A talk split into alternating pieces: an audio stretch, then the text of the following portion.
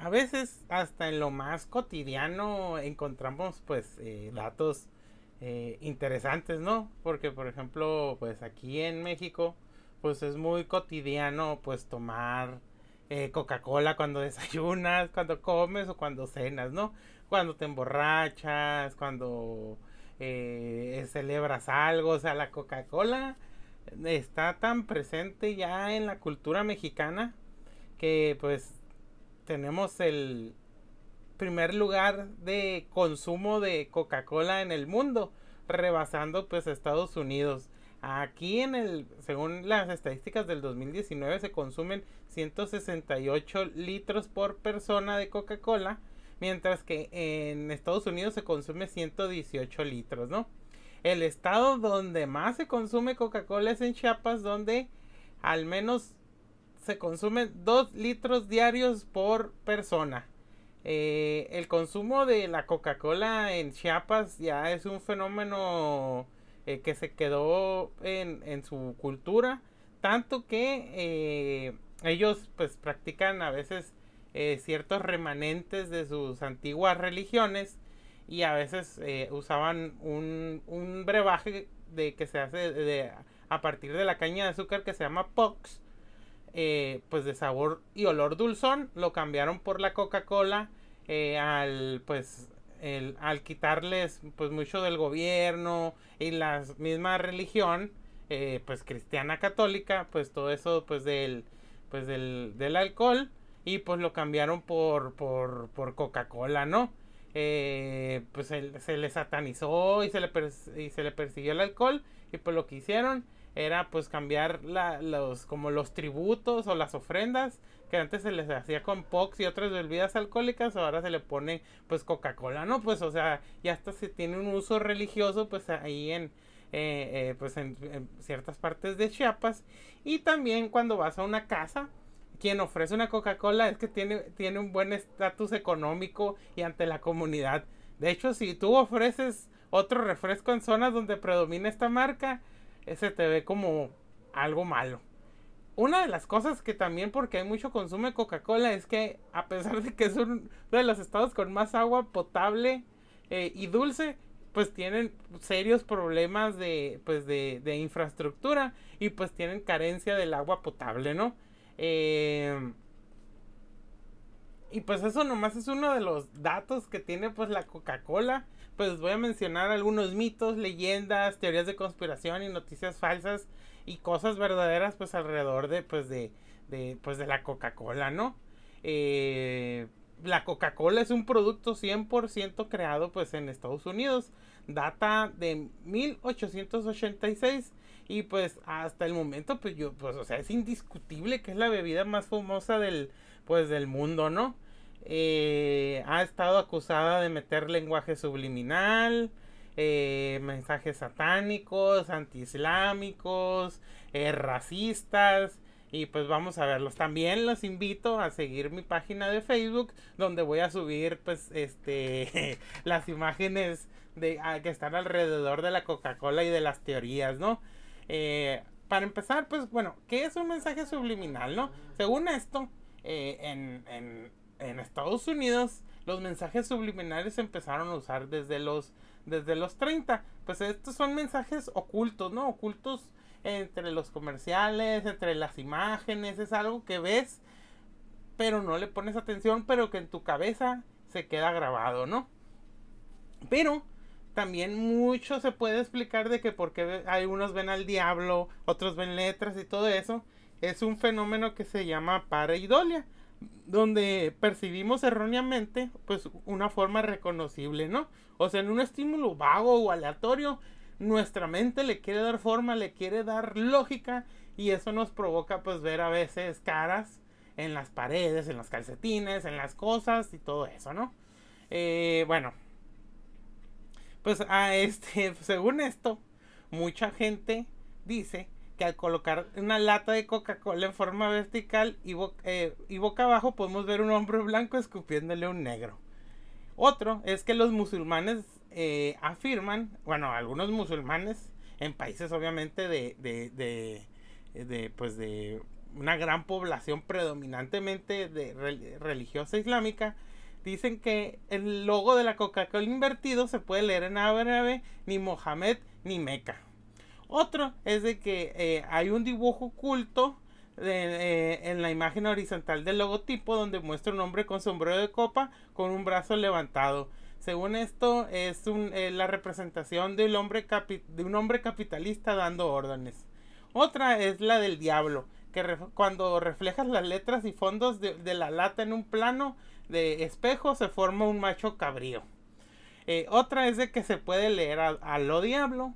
Otra es de que puedes encontrar el 666 en la, en la, en la presentación de la Coca-Cola, en las letras de la Coca-Cola otra de las cosas, pues que ya eh, dejándonos del diablo y mensajes subliminales, es de que, pues, ese, pues, esa mito, eh, pues, duró mucho. Es de que si la Coca-Cola contenía cocaína, de que por eso era que, pues, mucha gente, pues, era adicta a ella, ¿no?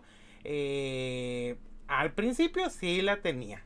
La Coca-Cola derivaba al, principio de, una, de otra bebida que se llamaba vino francés de coca que se usaba mucho en Burdeos, que según esto era cocaína con, eh, con un explosivo eh, cóctel que se era considerado pues muy tonificante, ¿no? También eh, llevó a tener pues una, una hierba que le llamaban té de México, nuez de cola, que era muy rica en cafeína y pues también este pues varias, varias, este, pues saborizantes, ¿no? Al principio la Coca-Cola era muy diferente a la que ya ahorita tomamos. Y, o sea, eh, hasta 1903, pues duró que sí tenía, pues, cocaína en su, en su, en su, en su elaboración, ¿no? Teniendo en cuenta que, pues, que el creador de la Coca-Cola, John Pemberton, pues, era un farmacéutico, pues, de, de Atlanta y que en esos tiempos la cocaína, pues, no estaba prohibida, ¿no? Eh, otra de las cosas es, o sea, que es mala para salud. Sí es mala para salud, pero no es mortal, ni te va a causar una úlcera. Pues de hecho, pues cualquier bebida azucarada, este, pues te va a causar daños pues en los dientes, la obesidad y todo eso, ¿no? O sea, sí debes de tener un control en tu modo de beber cualquier soda, ¿no? O cualquier cosa azucarada por pues por todo esto de la obesidad eh, porque pues así pues daña eh, pues tu absorción de calcio y todo eso no pero no porque te tomes una coca cola una vez cada día eh, una vez a la semana te va a hacer daño no o sea tienes que ser pues excesivo así como somos los mexicanos pues para tomar coca cola y pues que en realidad te haga daño no una de las cosas pues más famosas de, la Coca-Cola es que si, su fórmula es secreta y en efecto sí es secreta. De hecho pues eh, es secreta pero algunos gobiernos del mundo donde te exigen cómo se prepara este pues piden o sea porque quieren ver cómo se prepara si tienen algo bueno o malo y pues o sea sí sí se saben la fórmula pero eh, digamos lo que no saben es cómo se es el procedimiento y qué aroma se le ponen, ¿no? Pero sí, la, digamos, la receta está en el Museo de Coca-Cola de Atlanta y está pues bajo, pues bajo llave, ¿no? Eh, ahora, hay varias recetas de, Coca-Cola que pueden cambiar de un país en otro. Por ejemplo, en Estados Unidos usan jarabe de maíz y aquí usan de caña. Por eso mucha gente dice, y bueno, a mí sí me gusta más, que la Coca-Cola mexicana es mejor que la Coca-Cola estadounidense, ¿no? Ok, otra de, y yo creo que es un video que podemos ver todavía, pues, a veces rondando en internet cada uno o dos años, es de que la Coca-Cola sirve como limpiador o, o para quitar este cosas del caño, ¿no? Eh, según esto, pues porque tiene, como tiene mucho óxido, pues le dan a la Coca-Cola y tiene muchos químicos, pues le dan como que, que como que, pues que le atribuyen pues cualidades limpiadoras, ¿no? Y pues, o sea, el vinagre también se puede hacer, o sea, puedes tener los mismos efectos con la Coca-Cola que el vinagre. Y el vinagre tiene una acidez mayor que la Coca-Cola y nosotros, o sea, te puedes tomar una cucharada de vinagre y no te va a pasar nada. Pero quieren, mucha gente quiso hacer ver como que la Coca-Cola era tan dañina si podía limpiar un caño que no le haría a tu organismo, ¿no? Eh, otra, pues de las más famosas, es de que si tú dejabas una coca eh, eh, que se comía la Coca-Cola un filete, ¿no? De hecho, tú avientas un filete en agua y se va a podrir igual que con la Coca-Cola. Tal vez vaya a agarrar sabor o otras cosas porque pues está reaccionando a los químicos de la Coca-Cola, pero o sea, no no no es algo así que tú digas, "Ay, se la está comiendo o lo está desbaratando." No, o sea, es, es el proceso normal, que, cosa que también se vio pues en un video, ¿no? Y a pesar de toda esta mala, digamos, mala fama que tiene Coca-Cola, sigue siendo pues uno de los 14 productos mundiales pues más consumidos en el mundo, ¿no? Otra que esta ya es como una leyenda urbana es de que pues que Coca-Cola inventó a, pues a Santo Claus, ¿no?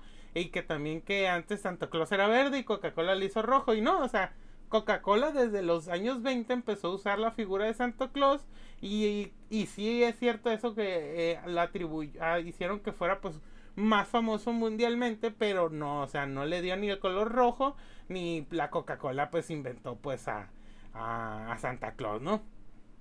Otra, y esta me, me la acuerdo mucho porque es de, de la secundaria, de que una Coca-Cola con aspirina te hace un efecto como si fuera una droga, ¿no?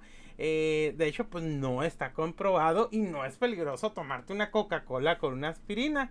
Pero como ambas poseen cafeínas, puede potenciar solamente pues el efecto de la, de la aspirina, pero pues no te va a drogar, ¿no? Otra que se dijo, pues por mucho en los noventas, es que la Coca-Cola cero produce cáncer, ¿no? Según esto era eh, porque por porque cambiaron la receta y la fregada y pues que la quisieron hacer pues menos endulcorante y no sé, total, ¿no? De hecho fue tan fuerte el rumor que la misma compañía lanzó comerciales asegurando a sus clientes que la bebida pues era completa pues mente segura, ¿no? Que solamente pues era un mito. Ahora en México, en México en 1926 llegó la Coca-Cola eh, y pues como les, les digo, eh, pues hay otros datos. El 10% del salario del mexicano se destina a bebidas azucaradas y por lo general pues es la, la, pues la Coca-Cola, ¿no? Eh, una de las cosas, pues ya hablando otra vez aquí de Mexicali, a mí me encanta hablar de Mexicali, de mi, pues de mi, pues de mi pueblo, pues Mexicali, la, la capital de Baja California, pues que es un estado de México, les vuelvo a recordar por si alguien no es mexicano o, eso de otra parte de México que pues que no ubica.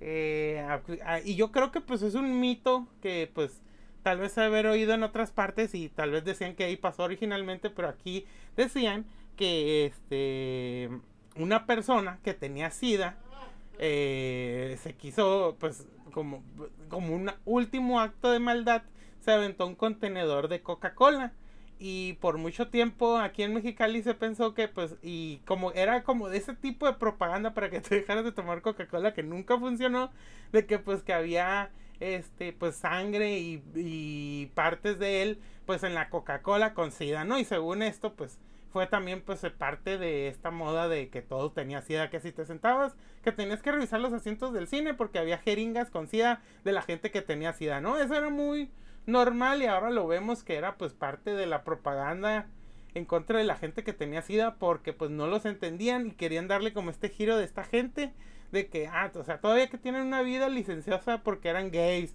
o tenían sexo hacia el matrimonio, pues se querían vengar de la gente haciéndolos eh, sufrir, infectándolos, ¿no? Y pues esto pues es muy famoso en Mexicali que según esto se tiró eh, y pues que se revolvió ahí con la Coca-Cola y que pues todavía por ahí anda, ¿no? La, la Coca-Cola con sida de esta persona, ¿no?